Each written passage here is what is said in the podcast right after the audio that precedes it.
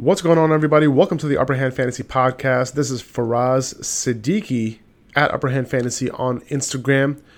Wanted to give you part one of the Week Five preview, Week Five matchups, uh, Week Five plays, going over the usage and some trends that we see. Uh, you know, as we go over these players, um, and you know. M- what I've been trying to do over the past couple weeks is just kind of keep it short and sweet. So I'm going to be going over eight games today. Hopefully, I'll be done with that in 20 minutes. You'll get another eight games tomorrow on Friday, uh, in another about 20 minutes or so.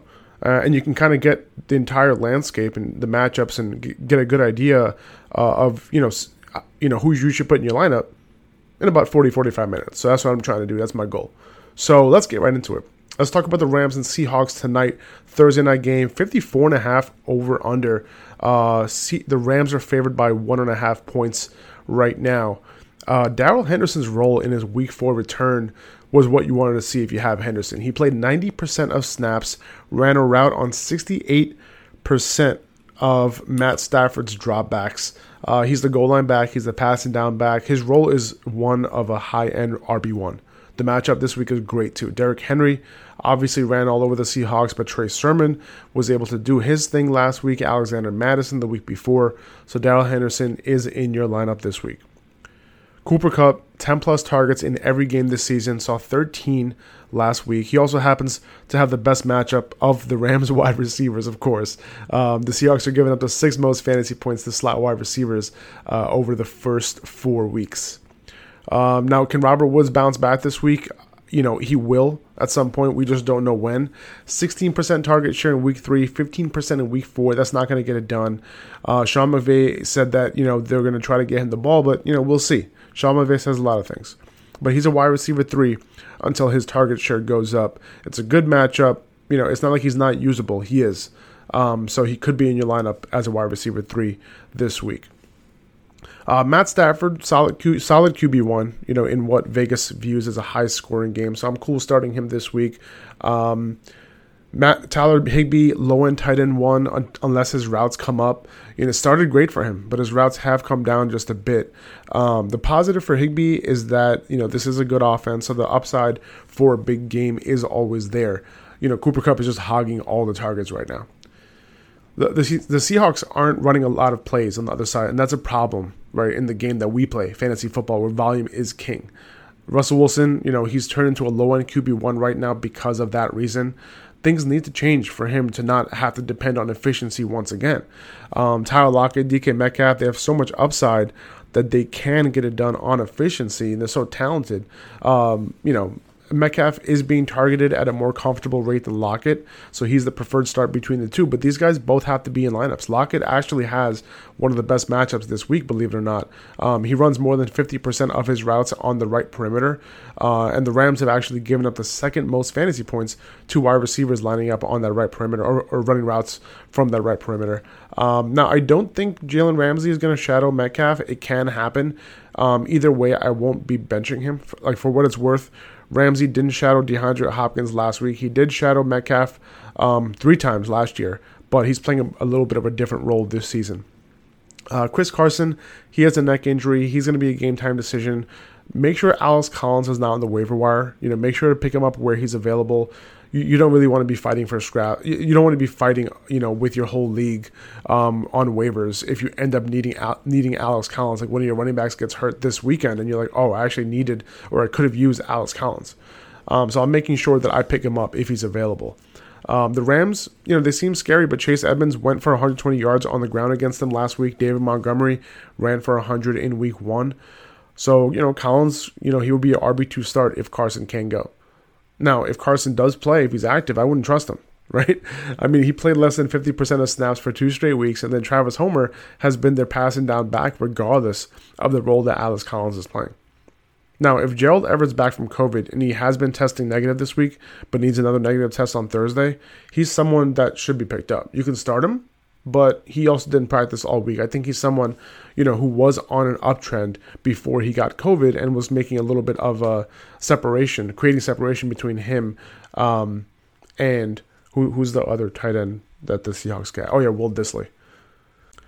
All right, moving on to the Jets at Falcons. This game is going to be in London. Um, uh, the Jets are favored Uh, no, the Falcons are favored by three and a half. I'm not sure if the line has changed, but Calvin Ridley is not going to make it in this game. I don't recommend playing any of the other wide receivers. Uh, Calvin Ridley does have a personal issue. Hopefully, everything's okay, you know, with him, his family, and all that.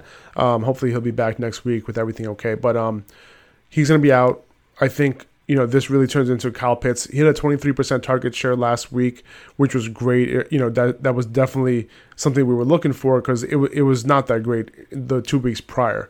Uh, he is a tight end one. You know, hopefully he can start producing in a bigger way. But with Calvin Ridley out, I do think his target share, a high target share, is more guaranteed for him this week. Same thing with Cordarrelle Patterson. Uh, he blew up last week. He's playing very well. He's a PPR RB two. Uh, he's a wide receiver three as well. He has dual eligibility on a few platform platforms. But you know, just keep in mind, you know, last week he only played on 30% of snaps. He ran a route on only 29% of Matt Ryan's dropbacks. So on a per route basis, you know, he's being targeted at a ridiculous rate. Now, if that starts to come down, he'll be unusable. But for now, he's an efficient PPR RB2. He's racking up receptions. Uh, he's not an RB1, even though he killed it last week. I think he was the overall RB2.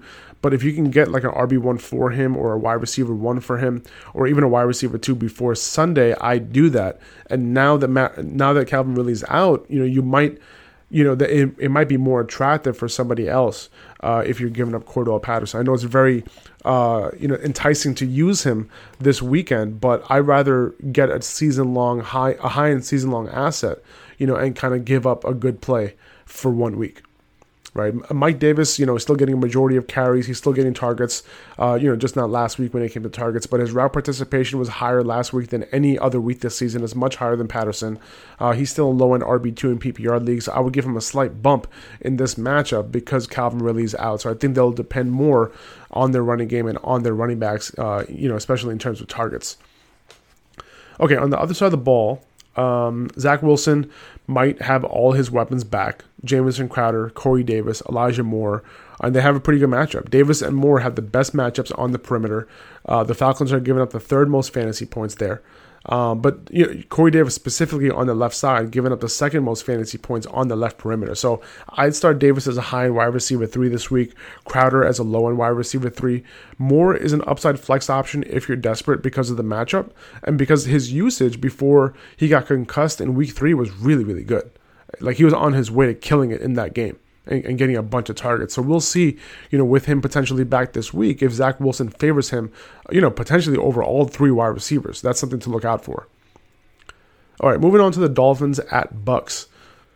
There is no startable running back in the Dolphins' backfield. Myles Gaskin played only 23% of snaps last week. Malcolm Brown had all the important roles. So we'll see if there's a two-week trend with Brown, or if Gaskin can, you know, can work his way back. But for now, especially against the Bucks, I'm good. I'm staying away. Will Fuller placed on short-term IR uh, with a broken hand. He'll be out three weeks at least. Uh, target share has flip-flopped between Jaylen Waddle and DeVante Parker over the last two weeks. We know that this matchup is good, especially for Parker. Um, the Bucks have given up the most fantasy points to perimeter wide receivers and the most fantasy points overall to wide receivers. So I'd say that both of these guys, low end wide receiver threes with upside this week. Mike Gesicki, 28% target share in week three, 20% target share in week four. So very solid for a tight end. He's a good streamer this week. This is a good matchup. Kyle Pitts, Tyler Higbee all had good games against the Bucks, uh, or I should say both had good games against the Bucks. And you have Hunter Henry, Jonnu Smith, both had touchdowns against them in the same game. So solid streamer, Mike Gesicki. Uh, Antonio Brown on the other side of the ball, ha, you know, has the worst match of the three wide receivers. He runs most of his routes on Xavier Xavier Howard's side. He can win those matchups, and he does move around a bit. So I think he's still a solid wide receiver three. Like not a matchup I'm necessarily avoiding, but I would temper expectations. The positive here is that he was up there with Mike Evans in target share last week with a 28% share. Uh, speaking of Mike Evans, uh, he runs about 75% of his routes away from Xavier Howard, whether it's on the left perimeter or in the slot. Um, you know, because, you know, Xavier Howard usually chills on that right perimeter there, you know, the offense's right perimeter. Um, but Miami is allowing the 10th and 8th most fantasy points to slot to, to wide receivers um, on the left side and on the slot, respectively. So Godwin has a good matchup as well for the same reason. Uh, both of those guys are wide receiver twos for me. Now, Leonard Fournette played over 80% of snaps with Gio Bernard missing this past week. Playing that many snaps also means he took some work away from Ronald Jones. Um, but, you know, as we've seen before last year, Ronald Jones can all of a sudden see 20 touches the following week, you know. But as long as Gio is out, I think Fournette will get the receiving work, um, and that gives him enough footing to be a PPR RB2 with RB1 upside. Now, if Gio, this is a great matchup, by the way. So if Gio is out, I would definitely want to play Fournette. Now, if Gio plays and gets a full practice at some point this week, maybe on Friday, I'd be wary of Fournette. Um, but I'd be okay starting him as a PPR flex if I have a feeling that Gio is still banged up and won't get his full receiving role right away. So you can make that judgment there.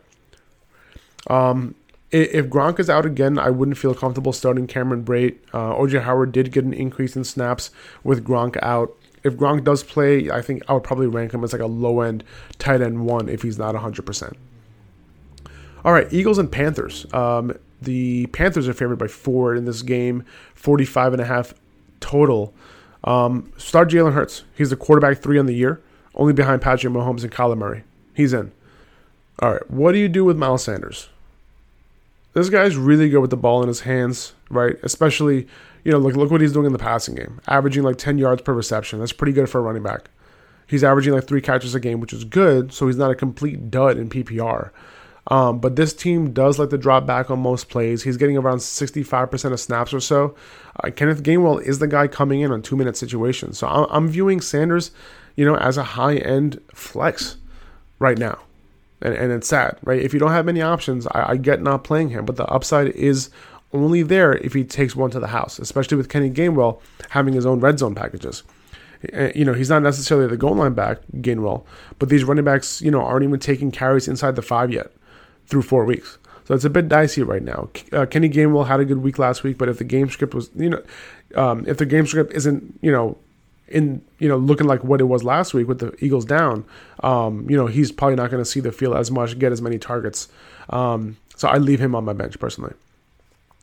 Now, I talked about not giving up on DeVonta Smith before last week after a dreadful week three, uh, and that came to fruition. His usage was great.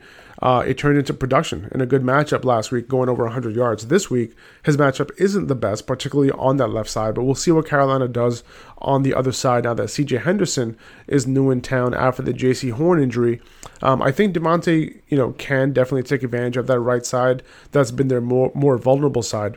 I'd say Smith is still a solid wide receiver three this week. He saw 24% of target share last week, nearly 50% of the air yards. He should be all right. Now, if you're starting Dallas Goedert, you're basically hoping for a touchdown. Zach Ertz saw two straight weeks of 17% target share. That's startable in PPR, but that's about it. On the other side, Sam Darnold, QB5 in the year. Those rushing touchdowns are really helping out. DJ Moore, balling right now. He's a wide receiver one. I thought he was going to have a tough matchup last week you know, he didn't care, right? He's matchup proof at this point. Robbie Anderson woke up from the dead, not in terms of production, but in terms of targets. 11 targets last week, accounted for 29% of targets after getting 14% in week two, 6% in week three. So is this going to be a trend? Who knows? Not starting him just yet, but I'd monitor this situation to see, you know, if this becomes a two week trend. There's a chance Christian McCaffrey plays this week after getting a limited practice in on Wednesday and on Thursday. Um, I wouldn't drop Chuba Hubbard just yet, and I would even hold uh, Chuba Hubbard even if McCaffrey does play, because if he's coming back after a one week absence from a hamstring injury, those soft tissue injuries have a possibility of popping back up and re-aggravating. So I'm playing McCaffrey if he's active, and playing Hubbard as a RB two uh, if he doesn't.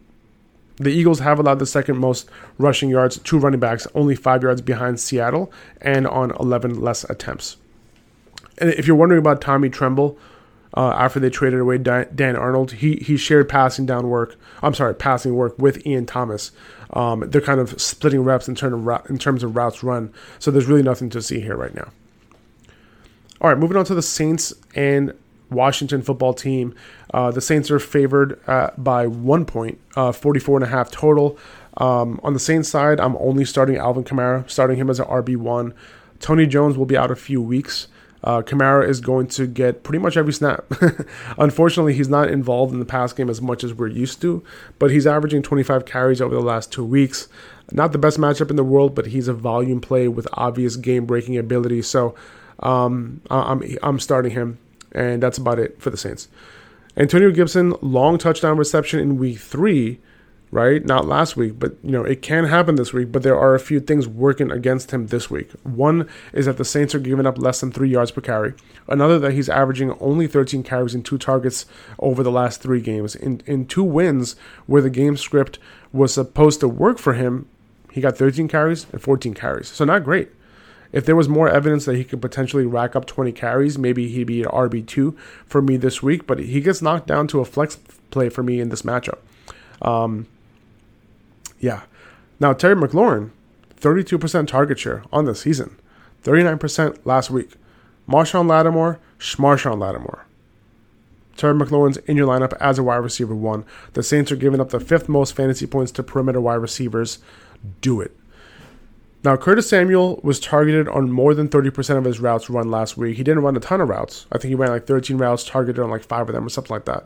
Um, but the fact that he was targeted, you know, when he was running routes is a great sign for when he does, you know, finally run a full complement of routes. I'm not starting him, but we could potentially see those routes jump up to near full participation, hopefully as soon as this week. Now, Logan Thomas was placed on short term IR. I'm okay dropping him if you don't have an IR spot. Ricky Seals Jones pretty much played every snap, ran almost every route that he was supposed to run in Thomas's absence. So he's a desperate streamer if you need one. All right, moving on to the Titans and Jaguars. AJ Brown might play this week after he got limited practices in last week.